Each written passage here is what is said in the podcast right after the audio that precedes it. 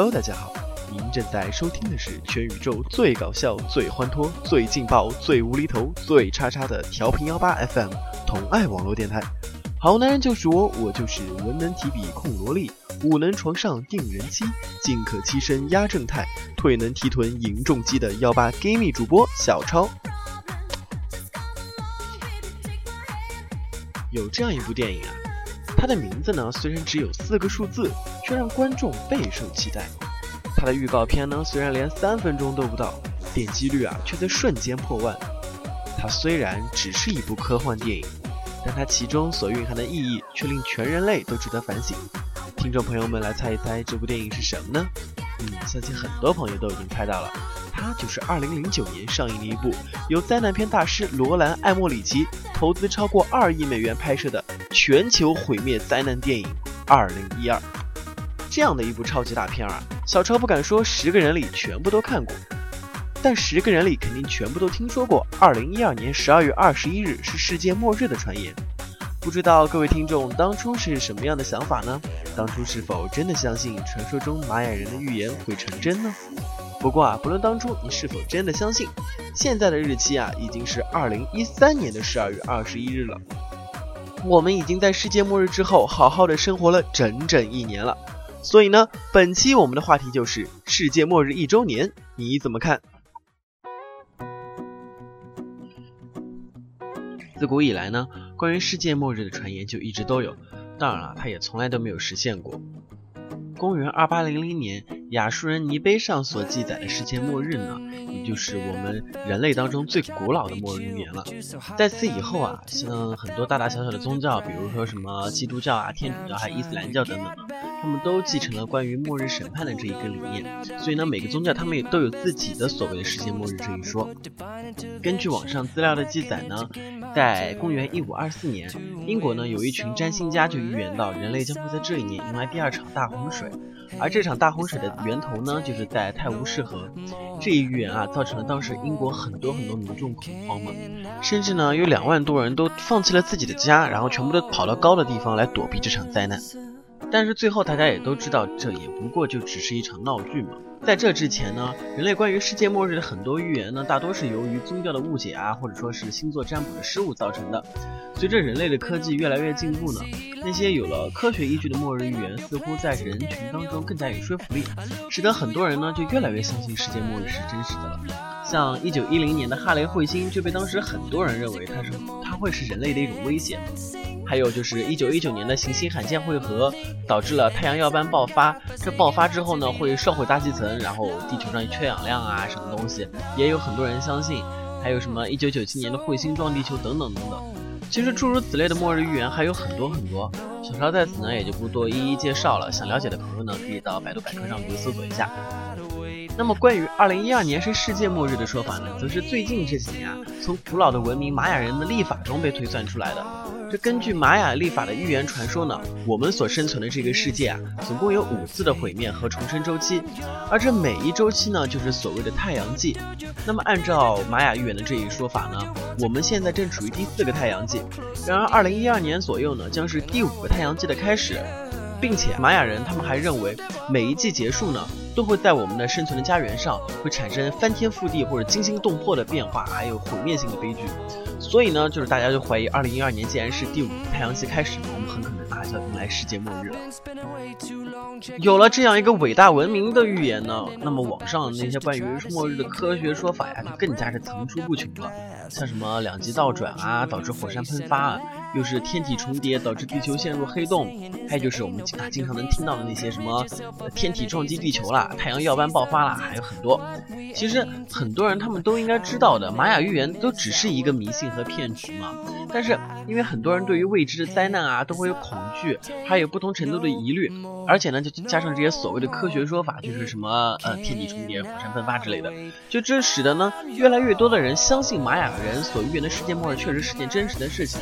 为此啊，美国宇航局的天体生物学研究所，他专门收到了很多关于此事的质疑，还有信件、email，一大堆一大堆。他们呢，就是专门到呃民众当年给他们进行科学的解读，就对某些荒诞的那些预言进行了深刻的批驳。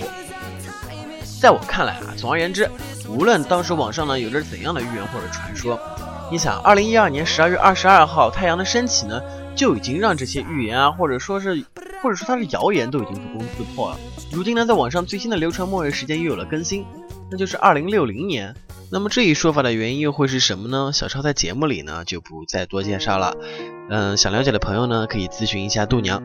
OK，接下来就让我们来听一首来自高凯威的《不管发生什么都别放开我的手》。音乐过后，继续本期的话题。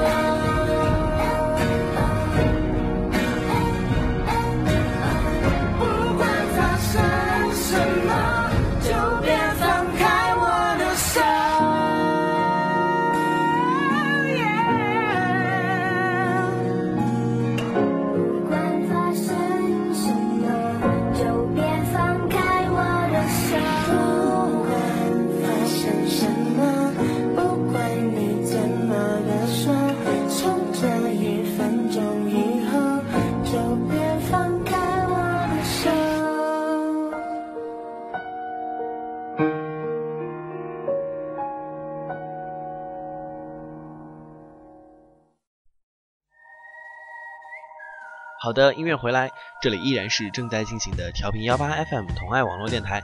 本期我们的话题是世界末日一周年，你怎么看？记得二零一二那一年，微博上面有很多很多的关键词。首先我一提大家都知道，那就是诺亚方舟的船票嘛。小昌也曾经闲着无聊，在二零一二年的上半年呢，就在淘宝上搜索一下，看哎看看有没有船票卖啊。哎，这不搜不知道，一搜还真的吓一跳，真的有卖的，而且不止一家卖，并且这个价格啊。这这都都是便宜到不能再便宜，都是白菜价。于是呢，我就随便哎跳一下，点进去看看，看哎到底怎么买啊？发现上面哦原来是网上付款，付款之后呢，他会发一个链接给你，然后这个链接上面呢，把那个票打印下来就可以了。然后我就看见他的票上有写，登船点在帝都。我当时就在奇怪，我想，嗯，怎么会在帝都呢？那帝都离那个最近的渤海啊还有一段距离呢，这船怎么开过来啊？后来到了就是二零一二年的七月份嘛，帝都的那一场接连好多好多天的大雨，我总算明白了啊。原来登船点在这帝都是因为大家一起去北京看海嘛。看来淘宝店主啊都是先知。这第二大关键词呢，就是关于在一起的问题了。这个关键词的吐槽点呢，就来源于一二年央视春晚力宏和云迪的那一场钢琴和鸣。在这之后啊，力宏和云迪就一直成为了基友界的话题人物。再加上一三年春晚时候刘谦说的那句啊找力宏，就更加让就是他们俩这个话题呢，就是就是让他们俩更加成为那个话题人物嘛。嗯，不过前段时间呢，力宏就已经在微博上公开了自己的女友是哥伦比亚大学的。其实这本来呢就是一件啊，我证明我是一个直男，这没什么了。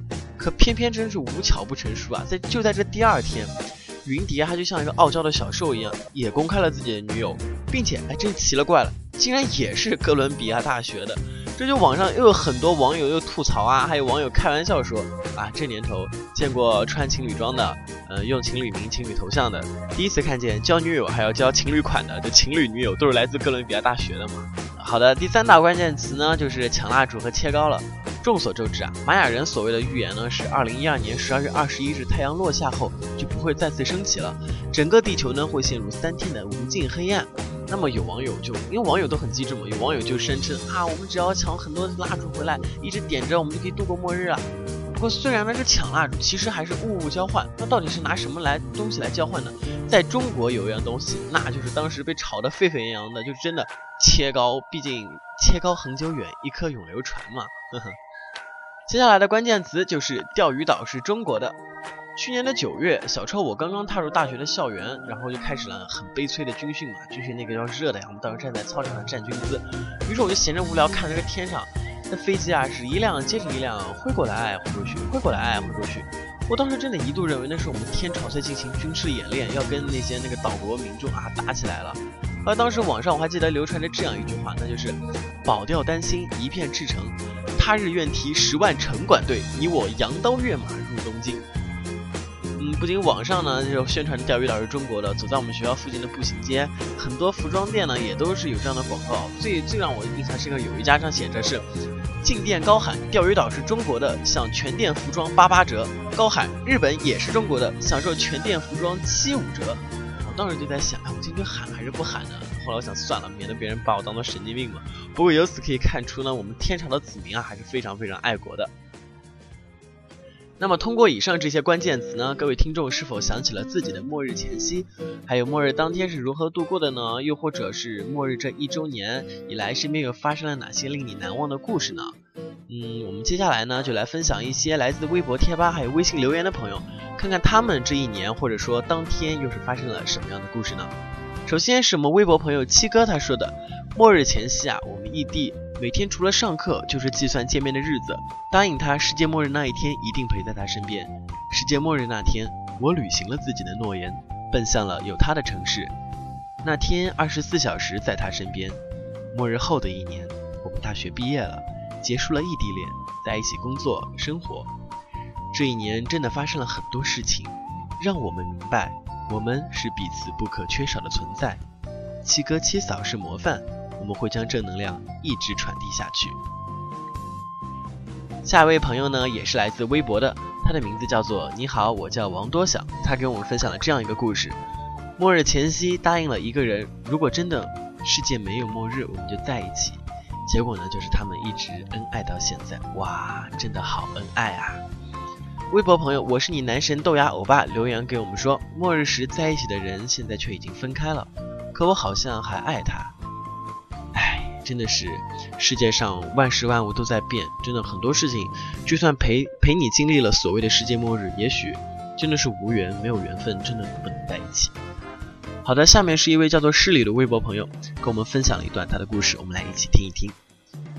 在一起的时候，好像一切都很顺利，感情也很好，基本每天都会小吵小闹，但都不是很严重，没多久都会和好。记得最严重的一次是他认为我离他越来越远，感觉不到我的感情，于是选择了分手。第二天很神速的有了新欢，看着他重新找了对象，我的前任也就找我和好了，我也就和好了。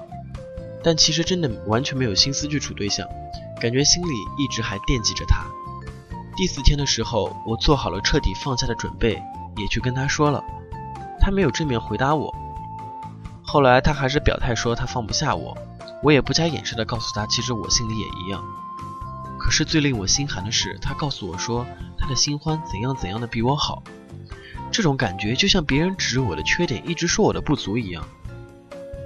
那七天吧，真的改变的挺多的。七天以后呢，他就跟他的新欢奔现了，当然最后是见光死。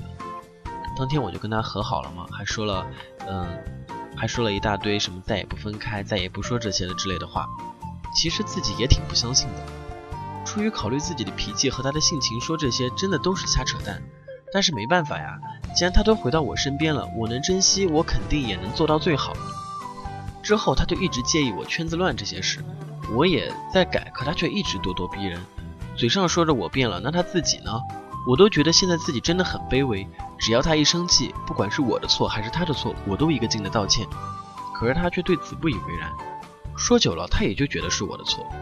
跟他在一起，我真的做了太多错事，也辜负了很多人，甚至为了他放弃了我很好的学业，他也没觉得亏欠我或者好好对待我，我也就认了。我能清楚他的一切习惯，知道他说了这一句，他下一句会接什么。从进入这个圈子以来，我就从来没有这样对过一个人。我也承认，我跟他在一起这期间，我的态度对他越来越冷的时候，我也在外面搞过破鞋，可是都没太大感觉，没多久都分了嘛。这些他都不知道，我也觉得只有这一点让我觉得对不起他。现如今，也许我跟他的感情真的走到了尽头了，真切的感觉到我跟他之间都只是在撑着。也怪以前说了太多不可能实现的承诺，或者抱着幼稚的心理，以为只要努力都能实现。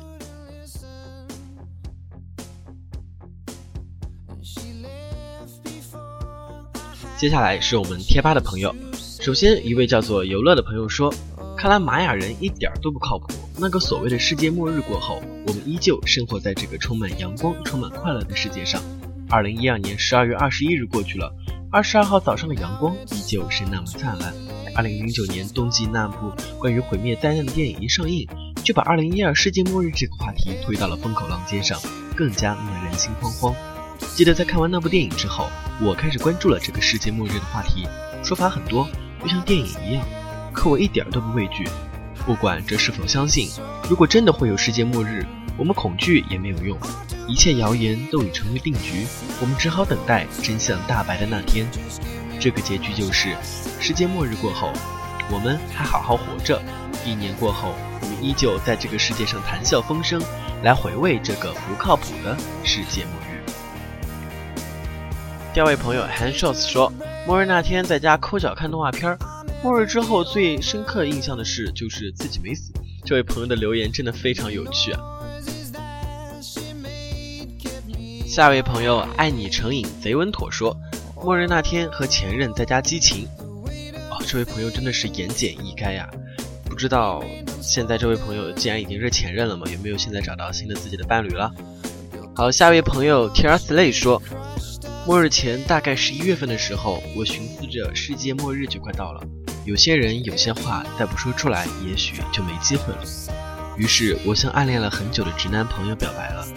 当时他很震惊，并且一直沉默。我们俩就这样一直没有了联系，直到世界末日，也就是二十一日那天零点，他在 QQ 上给我发了一句“末日快乐”。从那之后，我们虽然有了联系，但是都明白关系已经回不到从前。OK，接下来是来自微信的留言。首先，小五哥说：“末日那天最想做的事情就是见见我想见的人。”那不知道最后这位朋友有没有见到自己最想见的人呢？下一条来自唯一的 Big Queen 说：“其实玛雅人所谓的新纪元，就像我们除夕辞旧迎新一样，人家好端端的过个年，我们却整成世界末日。”呵呵。下一位朋友，其实我叫高圈圈说。末日那天，我宅在宿舍里，努力把未看完的《甄嬛传》看完。过了零点之后，我正庆幸着末日没有到来，却看见朋友圈里就有人说，真正的末日时间是二零一二年十二月二十一日下午三点五十二分十二秒。于是我决定等到那一刻给妈妈打个电话。可后来到了那天下午，学生会突然通知我有事儿。等我把手头上的事儿忙完之后，却发现已经四点多了，末日却还是没有来。不过我还是给妈妈打了电话。听完了以上这些关于世界末日的留言，小超有些话想在这里与各位朋友分享。大家都知道世界末日这个话题根本不可能当真，但还是有很多人都坚信着末日就要到来了。他们有的人呢会躲购买一些末日必备品，就像蜡烛啊什么东西，企图逃过一劫；或者呢就是用一种视死如归的态度去欢天喜地的迎接这个万载难逢的末日。总之呢，有相当一部分人都沉浸在自己的末日幻想中，并且对世界末日的到来深信不疑。那造成这一现象的原因到底是为什么呢？一个最容易理解，也就是最理性的解释呢，就是人类内心深处对未知以及不可控的事物都存在很深的恐惧感，而我们恰恰生长在一个到处都充满不确定因素的环境中，于是这种不确定带来的焦虑呢，就侵蚀着人类的内内心。再加上他们深刻地感受到了这个世界存在着一些不公平的事情，这就使得很多人更加期待一个乌托邦的社会，那就是没有绝望、贫穷，还有对死亡的不确定。很多人都希望有一个至高无上的万能之神，可以知晓一切、掌控一切，并且可以在某一天对人类进行终极审判，最终带给人类希望、安宁与祥和。而这一天就是所谓的世界末日。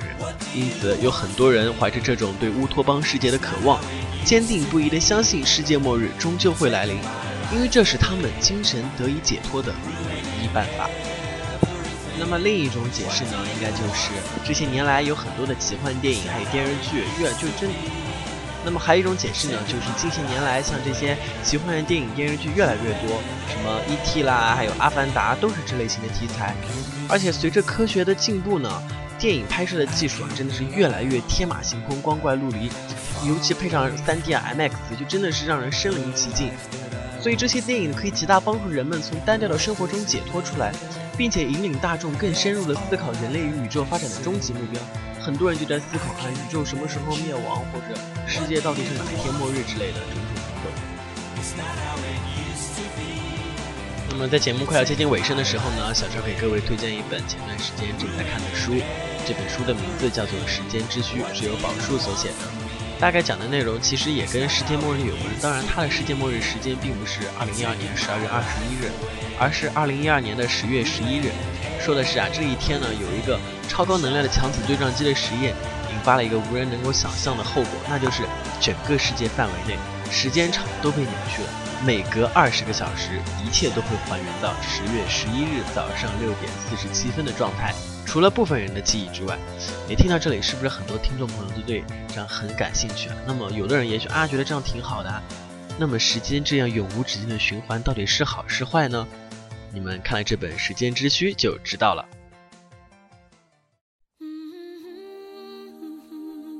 好的，本期节目到这里呢，也就要和各位说再见了。其实啊，大家并不用关注什么世界末日的事儿，活在当下，开心就好。每天都能和自己爱的人生活在同一片蓝天下，分享同一片阳光也就足矣。最后一首《I'm Alive》，我还活着，送给末日一周年后依然快乐生活的我们。好了，This is 调频幺八 FM 同爱网络电台，好男人就是我，我就是小超，感谢您的收听，我们下期节目再见喽。